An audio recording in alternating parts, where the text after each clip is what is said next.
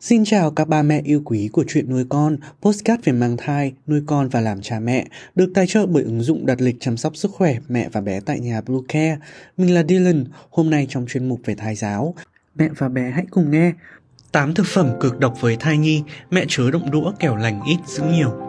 Chúng mình sẽ trở lại ngay sau đây. Các mẹ hãy tải ngay app Bluecare để đặt lịch tắm bé, điều dưỡng vú em, chăm sóc trẻ sơ sinh, xét nghiệm và điều trị vàng da cho bé tại nhà, nhắc và đặt lịch tiêm chủng. Ngoài ra Bluecare còn cung cấp các dịch vụ xét nghiệm níp lấy mẫu tại nhà, massage mẹ bầu, chăm sóc mẹ sơ sinh, thông tắc tia sữa, hút sữa và rất nhiều dịch vụ y tế khác tại nhà. Truy cập website bluecare.vn hoặc hotline 24 trên 7 098 576 8181 để được tư vấn cụ thể các mẹ nhé.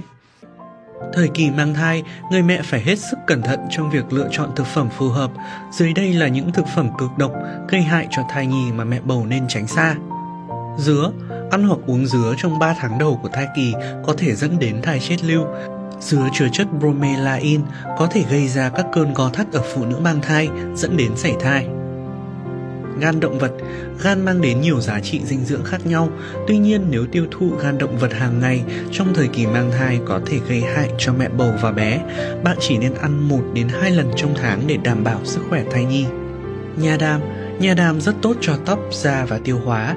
Tuy nhiên, phụ nữ mang thai nên tránh uống nước ép nha đam vì nó có thể dẫn đến xuất huyết, gây sảy thai, nên tránh sử dụng các sản phẩm từ nha đam trong 3 tháng đầu của thai kỳ.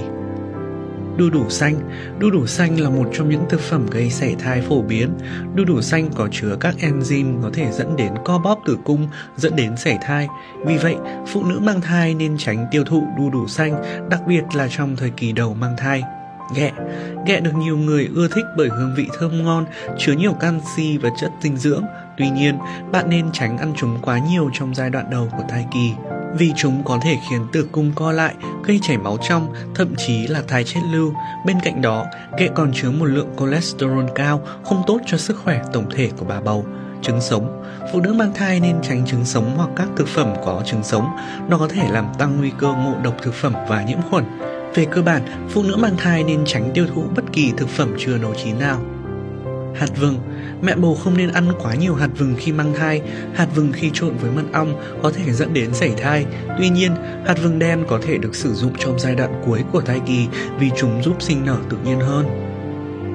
Caffeine Mặc dù việc tiêu thụ caffeine ở mức độ vừa không ảnh hưởng đến thai kỳ, nhưng phụ nữ mang thai vẫn nên hạn chế tiêu thụ.